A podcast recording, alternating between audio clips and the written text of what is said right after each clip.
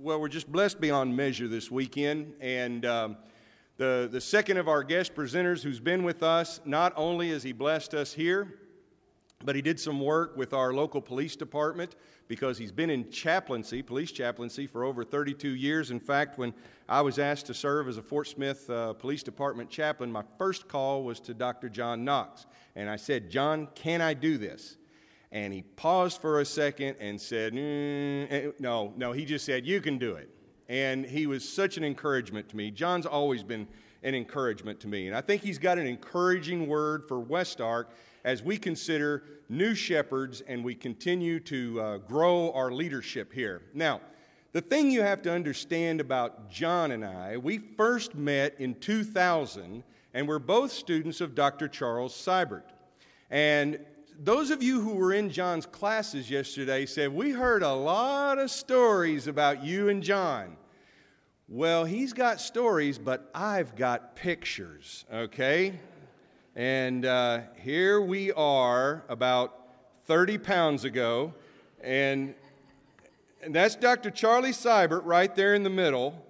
And uh, this is the moment when John and I decided we would go to Charlie and say, Lord, can one of us stand on your right hand and one of us stand on your left hand as you come into your kingdom? And he probably thought at that moment that we were quite the sons of thunder. Um, I didn't get the memo and wore my blue shirt instead of my white shirt. Also, in that picture is our friend Dan Bouchel. And I'll tell you, there's a lot of laughs, a lot of fun and enjoyment on the journey. Outside of you, my family, this congregation, the first people to call me when my mother passed away in June were John and Dan. And they both reached out to me. I didn't have to reach out to them. They knew exactly what I was going through. I didn't announce anything. They just said, We're here for you. And I was glad that they were. And so I'm, i appreciate John so much. John, why don't you come up here? I want to lead a prayer for you as you. Um, serve this congregation and do ministry here, and I want to thank you for all you've done for me. Father, I want to thank you for the ministry and the work that you've done in the life of my friend and brother John Knox. I ask that we would hear his words today and receive these words and the word, your word, that works in and through this communication this morning. Father, bless him and his family. Bless his work in Granbury with law enforcement, with your kingdom and with the people that he meets every day as he continues to show them and tell them about the grace and the mercy of our Savior, Jesus Christ. It's in his name that we pray. Amen. Amen. John Knox. There you go. Well, thank you very much. Uh, okay, I'm going to do my very best. Uh, the truth is, uh, Dr. Siburt would frequently look at Chris and I and just shake his head. I think, I think he was uh, somewhat disturbed at both of us. So I felt a little bad coming, speaking at Elder Link, and then preaching this morning because my beard is in its very preliminary stages. So I feel the need for a little explanation this morning. We do a, a little effort at the Granbury Police Department during No Shave November called Santa Cops. And what we do, we all grow beards, all the men grow beards, that is. So all the men in the department grow beards, and we raise money for a camp that's done every summer for children who are in court ordered foster care because they've been in some kind of abusive situation. And we generally raise between twenty and twenty-five thousand dollars every year with our beards. And I have to say we are very, very competitive. You have all of your businesses staked out. You have uh, individuals that you can approach. And so I tell the officers, the church is mine we have several officers that are members of the congregation. And of course, they felt like the church was theirs too. So, three or four years ago, we were doing this effort. I stood up before the church and I said, We're doing Santa Cops, and you can certainly contribute to one of our officers. They wear guns. It would be a bad idea to contribute to them, or you could contribute to my beard because I control the length of sermons. So, I thought that was great motivation. I want to start this morning by expressing some heartfelt gratitude to all of you, to each of you who comprise the West Ark Church of Christ here in Fort Smith, Arkansas. And what I want to express gratitude for may take you by surprise, probably not what you're necessarily anticipating. I want to express my heartfelt appreciation for your commitment to campus ministry at the University of Arkansas right here in Fort Smith. I appreciate your commitment to Cade. I understand he has a group of students on a retreat, even as we speak this morning. I feel a special affinity for campus ministry because of my own background. So let me tell you where I began. I began as a freshman at Texas Tech University in Lubbock, Texas, in the fall of 1981. And like so many college students, my freshman year went relatively easy. I breezed by and then got to that sophomore year in the fall of 1981. And that sophomore year, that first semester of the sophomore year, didn't quite go as smoothly as the previous year. In fact, the administrators at Tech sent me a letter during that Christmas break sometime in December. It was a very nice letter, it was worded well. And it had this term that I had never seen before. It had this phrase, scholastic probation. Anybody familiar with the phrase scholastic probation? In this very nice and cordial way, they informed me that I was welcome not to come back in the spring of 1982.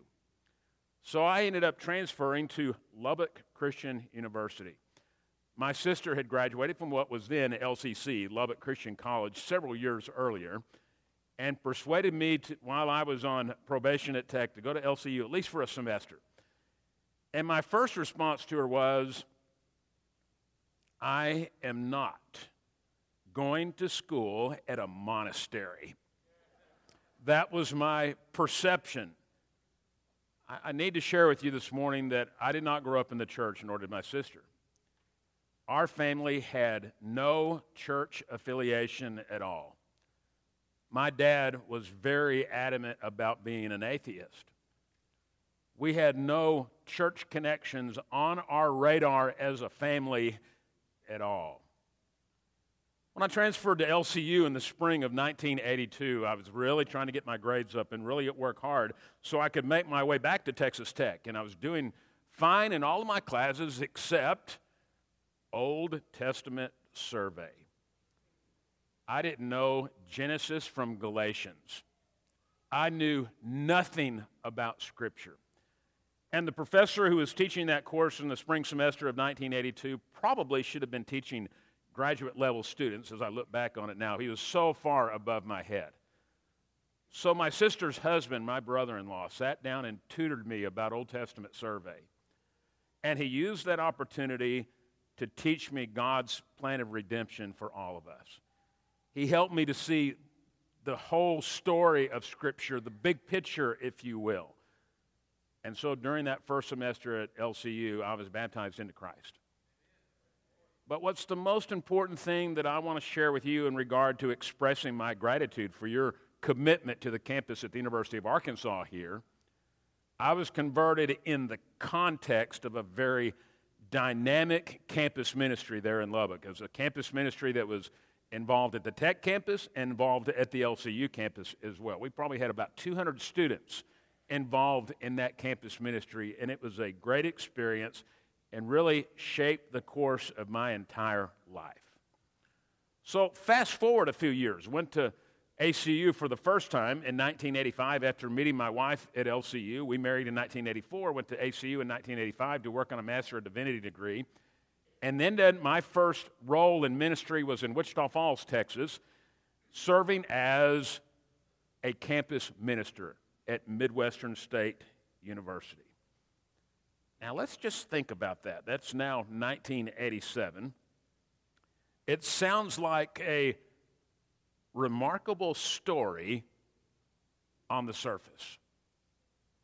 Here's this young man, he was baptized in the context of a campus ministry, and now he is a campus ministry. What a wonderful story. And it is a wonderful story, but there is also the potential for so much disaster. Think very young, very inexperienced, very green minister.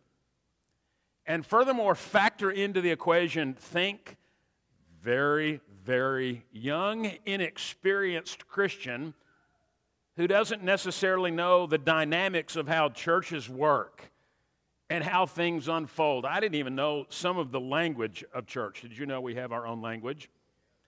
And, and I didn't know all of that language at that time. So, in a way, it was the recipe for imminent disaster. It did not take long. I joined the staff at the 10th and Broad Church of Christ in July of 1987, and by late August, disaster ensued. I need to tell you about the great shrimp dinner fiasco of 1987. I, I shared this in my class yesterday and said, I, I got to wait you this morning. And I, and I have to ask all of you at West Ark can y'all keep confidences? I would really rather this, this, the contents of this story never leave this room. It's rather embarrassing. So we'll just have a little covenant of confidentiality right now. Oh, I'm online. Forget the confidentiality. Might as well be on Facebook. So it was a Saturday night, and of course, the preacher I worked with, who was a seasoned veteran of ministry and a wonderful man, he was out of town that weekend. And I get this call at home, and how these people got my number, I don't know. This, this man calls and he said, My wife and I and our two children, our van's broken down, and we're at the Imperial Motel adjacent to downtown Wichita Falls. Now, a couple of years later, when I started working with the police department, I learned all about the Imperial Motel and things I probably shouldn't share on a Sunday about the Imperial Motel. And this family said, Our van's broken down. Could you put us up? And, and, and our family needs to eat. We don't have any money. And of course, I'm this young minister and I have the best of intentions. Oh, of course, we'll help you. Of course, we'll pay your hotel bill. And, and you can go to the Pioneer Restaurant. The church has an account there and y'all can go eat. We'll take care of everything, and y'all can get your van fixed. So they went and they ate that Saturday night. And they went and ate breakfast, lunch, and dinner on Sunday. And then had a nice breakfast on Monday morning. And finally, at noon, they had lunch. And after they had lunch at the Pioneer restaurant that day, they got a dozen shrimp dinners to go. So later that afternoon, I went to pick up the bill and I looked to see the contents of the bill and how much that bill was. I think I cried, if I remember correctly. And I thought to myself, they are going to kill me. The elders are going to kill me. And after they kill me and bury me, they're going to dig me back up, and then they're going to fire me after that. I thought, what am I going to do? This is the first disaster of ministry. So I was told to go to Brother Adcock. Brother Raymond Adcock was one of my elders at that time. He was an older gentleman in 1987. He had been on the city council in Wichita Falls. He was well known in the community and just a fine man. And I went with my hat in my hand, and Brother Adcock, I've made a huge mistake in this family. They took a dozen shrimp dinners to go, and he listened, and he listened very kindly. And finally, he looked me in the eye and he said,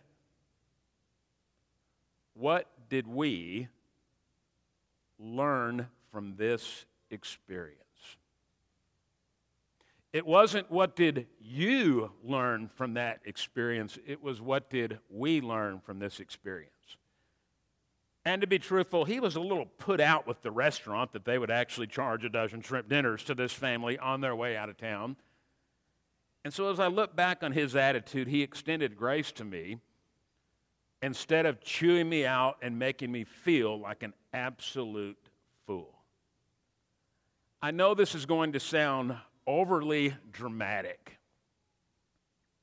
but the truth is, Raymond Adcock's actions toward me at that crucial moment shaped my experience of working with elders now for over 35 years.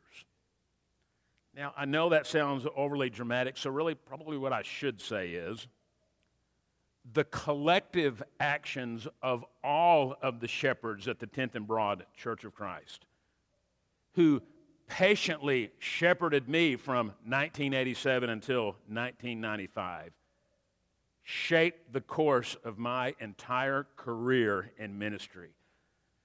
And I remain grateful today for each one of those men.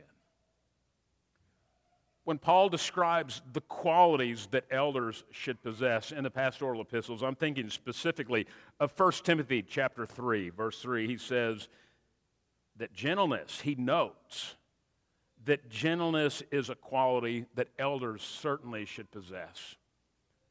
And I remember being on the receiving end of a very gentle and kind elder in late August of 1987. I've now been in a preaching role for 27 years.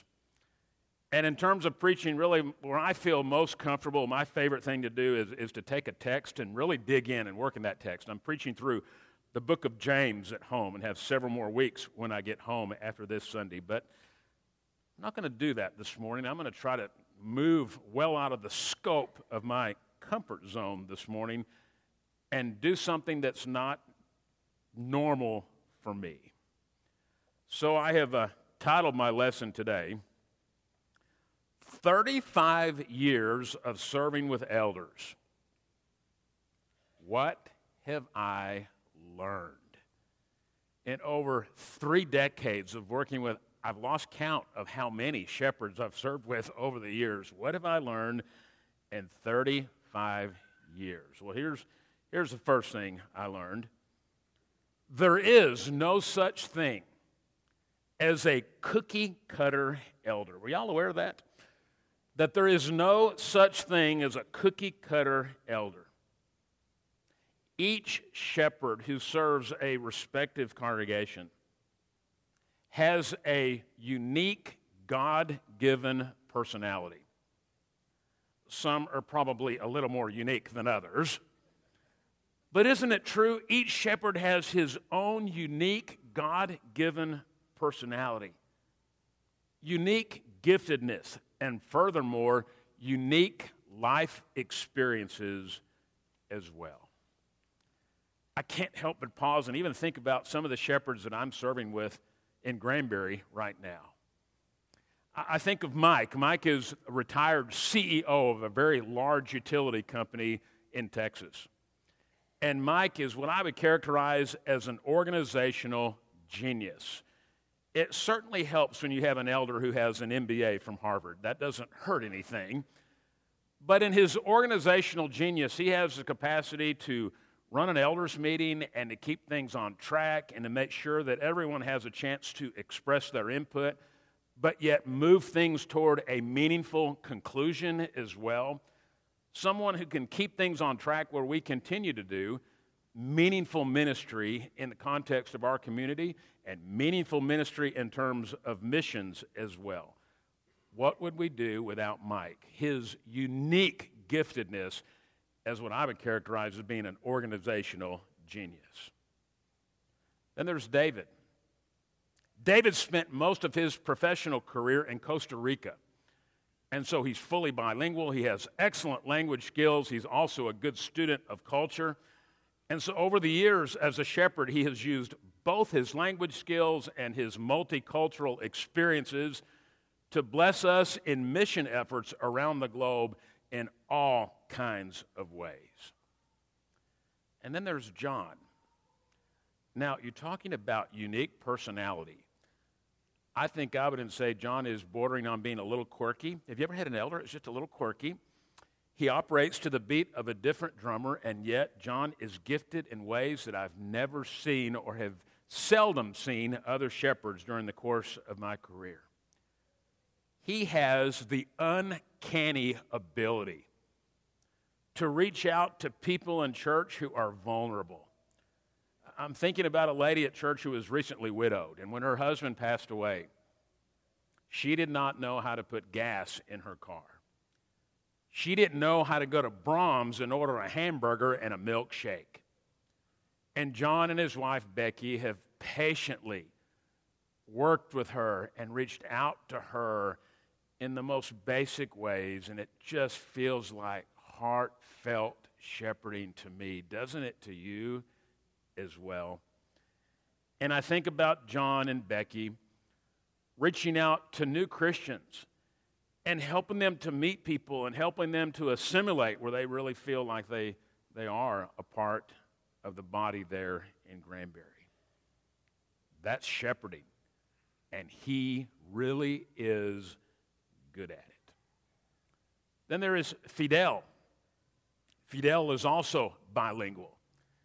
And Fidel, like me, didn't grow up in the church. And so he sees things from a very different viewpoint. So in elders' meetings, when we're having lively discussions, do y'all ever have lively discussions at elders' meetings here in Fort Smith? When we're having lively discussions, he brings that perspective to the table as someone who didn't grow up in a Christian home. And he has a real heart for adult converts who share that experience as well. I'm telling you about my own shepherds that I serve with for a specific reason. Let me urge you. Allow me to urge you to affirm the gifts and experiences and unique personalities of each of your elders. And take some time to express some appreciation for their service express appreciation for who they are as a person and how God has gifted them. And furthermore, I think it is so important for all of us to acknowledge that one elder cannot be everything to everybody. Isn't that true? One elder cannot be everything to everybody. So, in that regard, let us all be encouragers. I realize that Paul was speaking to the church as a whole as he concluded his first letter to the church at Thessalonica. But in chapter 5, verse 11, he says, Therefore, encourage one another and build each other up, just as in fact you are doing. But wouldn't it be nice? Wouldn't it be just a great thing if we focused some real attention on the shepherds among us? And made it our intent to be encouraging toward them, encouraging to them because they are willing to serve as overseers for the West Ark Church of Christ. Here's another thing I've learned over the course of 35 years I've, I've gained a unique appreciation for the body of Christ. And I need to do a little explaining. Let, let's consider Romans chapter 12, verses 4 and 5 specifically. Paul says, For just as each of us has one body with many members, and these members do not all have the same function, so in Christ, though many, form one body, and each member belongs to all the others.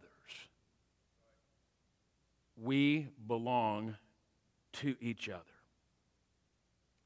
So, as I look back on this 35 years that I've referenced, I realize my best work as a minister is, has been with other Christians as we function together, as we serve together, and as we acknowledge that we belong to each other. And certainly, ministry involves getting to partner with the shepherds. It's, it's, a, it's a daily thing, getting to partner with the shepherds. And here's the truth sometimes, sometimes ministry is hard. Did, did y'all know that? Well, y'all aware of the fact that sometimes ministry is hard? Did you know that, that people can be complex and difficult? Is that a shocker that people can be complex and difficult? When I was in Wichita Falls, I worked with a preacher who was an outstanding mentor. He retired this last June, after serving that congregation for 40 years. No telling how many young ministers he mentored over the course of his tenure there at that particular congregation. So I happened to be in the foyer with him after church. You know, we preachers go out in the foyer and we greet people. And for whatever reason, even though I was a campus minister, I was out in the foyer with him greeting people. And I overheard a conversation that was going on between him and a lady at church. And she came out, little lady about four foot eleven. And she looked and she said, Brother Subtle, I've heard good preaching and I've heard bad preaching, but you are the worst. wow. I can't imagine y'all would ever say that to Chris. Would you ever say that to Chris? I can't imagine y'all would ever say that. That's a, a little bit of a shocker. And so I, I was just sort of stunned. And then fast forward a couple of months, and I had driven back to Lubbock to make it back to evening services, and I had received news that very day that my mother had stage four colon cancer. I was 29 years old. And after evening services were over, this same lady came up to me and she said to me, They can teach elephants tricks in the circus, and you can't teach that little boy. Shh, shh. She was referencing my two year old oldest firstborn son. And as I shared in my class yesterday, it was one of those moments when I thought I better not say anything because I was certain of the fact that whatever came out of my mouth would come from the BC days. Y'all familiar with the BC, BC the before Christ days? And so I decided I better not say anything because I'm going to say something I'm going to regret later. But the reality is, ministers and elders alike deal with difficult people in difficult circumstances.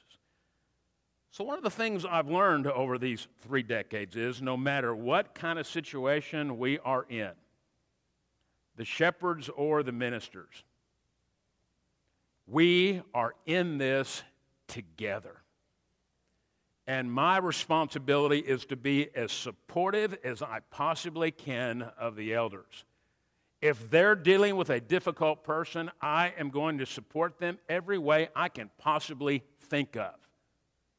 And furthermore, it, the street is a two way street. That my expectation is that the elders will be supportive of me when I'm dealing with those difficult people or difficult circumstances. And the reason I describe this in the context of Romans 12, 4 and 5 this morning is this whole process of being supportive of one another and being in battle at times with each other has given me a very unique appreciation for the way God established the church as the body of Christ to function together and furthermore to belong to each other. Here's another thing I've, I've learned in, in during this time period elders serve when nobody sees in Matthew chapter 6, verse 1, Jesus says, Be careful not to practice your righteousness in front of others to be seen by them. And so I think of several examples. Billy is my elder who's retired from the FBI. And last week, this is just a few days ago, one of our teens at church, his mom's a single mom, and this kid's having a hard time. He's 16 years old. He's being a little rebellious, he's being a little difficult. And who takes that young man out to dinner last week, last Tuesday night? 74 year old Billy Martin takes that young man out to dinner and talks to him about what's going on and establishes some rapport with him and makes a commitment to go out to dinner with this young man on a regular basis. And nobody knows about that. The only reason I know is because we happen to have a conversation in the office. But most of the folks at church that are on Sunday morning have no idea that 74 year old Billy Martin spent his Tuesday night with 16 year old Enyo. And I think of my elder Ike, who stops at Braum's and gets that milkshake and a hamburger, and he goes up to the nursing home on a fairly regular basis. And he and a man named Willie, who's one of our members in the nursing home, have a hamburger and a shake together. And the neat thing about that experience is Willie is 98 years old. Willie is our last living World War II veteran at the Granbury Church of Christ. And every other week or so, Ike is at the nursing home having a hamburger and a shake with Willie, who is our 90 year old, 98 year old man. Nobody at church knows about that. That's done under the radar, and nobody is familiar at all. Why do I share these stories? I share these stories because there are elders behind the scenes doing ministry that nobody knows about. I would urge all of us as you observe your elders, as you interact with your shepherds, to assume the best and not assume the worst. Assume that they're, they're in the background somewhere where nobody sees and nobody knows, serving people in such meaningful ways. Here's the last thing I'd like to say this morning. I've observed over the years that we expect more from the elders than we do from ourselves. Would y'all say that's true? That we expect a whole lot more from the elders than we do from ourselves. And so, when we're preparing for an elder selection process, preachers like Chris will preach on texts like 1 Timothy chapter 3, 1 through 7, and Titus chapter 1, 6 through 9, that list these qualities of elders. And I, I think that's valuable and it's an important, those are good reminders. But that being said, the scripture also speaks to the rest of us regarding our actions toward those elders. The scripture speaks to the rest of us regarding our actions toward elders. So I think of Hebrews chapter 13, verse 17. And the Hebrews writer says, Obey your leaders and submit to their authority because they keep watch over you as men who must give an account. The language there is leaders. And so I would simply ask you who are our leaders? Who is overseeing the flock at the West Ark Church of Christ? And the second sentence in that text is do this so their work will be a joy, not a burden, for that would be of no benefit to you. And then another passage that comes to mind is 1 Timothy chapter 5 verse 17. The elders who direct the affairs of the church well are worthy of double honor, especially those whose work is preaching and teaching. I think we're all aware of the fact that words like submission and obedience are not very popular in our culture today, but nevertheless, they are important. And those ideals, those ideals of obedience and submission, are directed at every single one of us. Those biblical exhortations directed to all of us are every bit as important as the qualities of elders that are described in the pastoral epistles. So, this morning, as I conclude, two challenges. I want to call all of us to be especially convicted at such a time as this in the history of this congregation. Here are the two commitments. The first one being, let us recommit. Let us recommit to submitting to the authority of our leaders. Can we do that?